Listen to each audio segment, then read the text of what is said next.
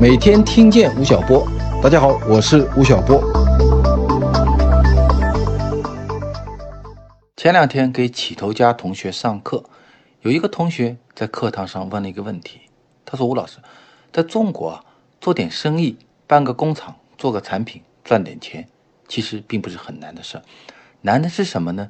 你这个企业要能够活过十年、二十年，甚至三十年。”要能够持续的赚钱，这并不是件很容易的事儿。他接着问吴老师：“到底有什么规律可以让企业在中国可持续的发展和获得增长的红利？”我想了一下，大概有两个周期是非常重要的。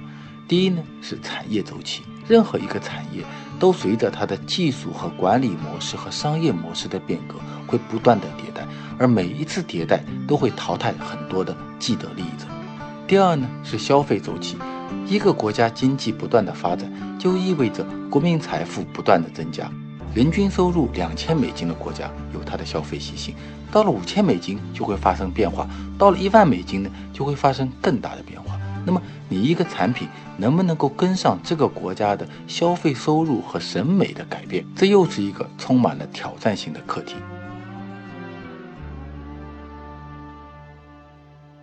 我们以汽车举例，汽车这个产品在过去的一百多年里经历了四个大的产业周期。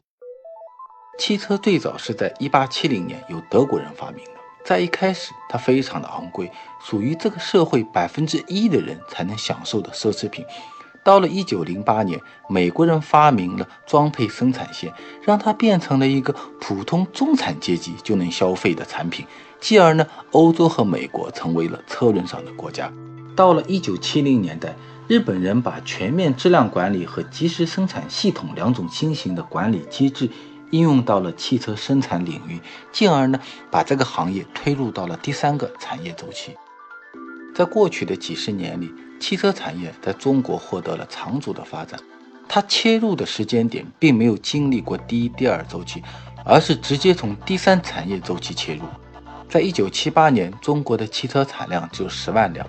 到了二零零九年呢，达到了一千三百六十万辆，超过了美国，成为全球的第一汽车产销国。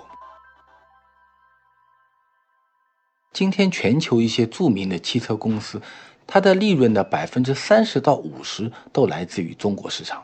但是到了二零一八年的今天，这个行业开始进入第四个产业周期。有一个汽车品牌叫奥迪。它是三十一年前进入中国的，在一开始，它切入的是公用车和商务车市场。我记得我购买的第一辆车就是奥迪的 A 六，就是那个屁股圆圆的、非常著名的奥迪车。所以在我的印象中，奥迪车跟商务和公用车划成了等号。什么时候感觉到它的变化呢？是二零一五年有一次我去这家企业调研，奥迪公司告诉我两个数据，在这一年。奥迪车的车主中，八零后的比例第一次超过了百分之五十。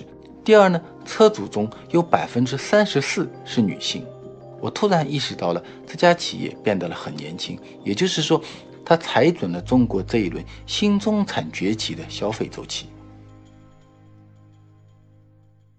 那么，所谓的汽车第四个产业周期是什么呢？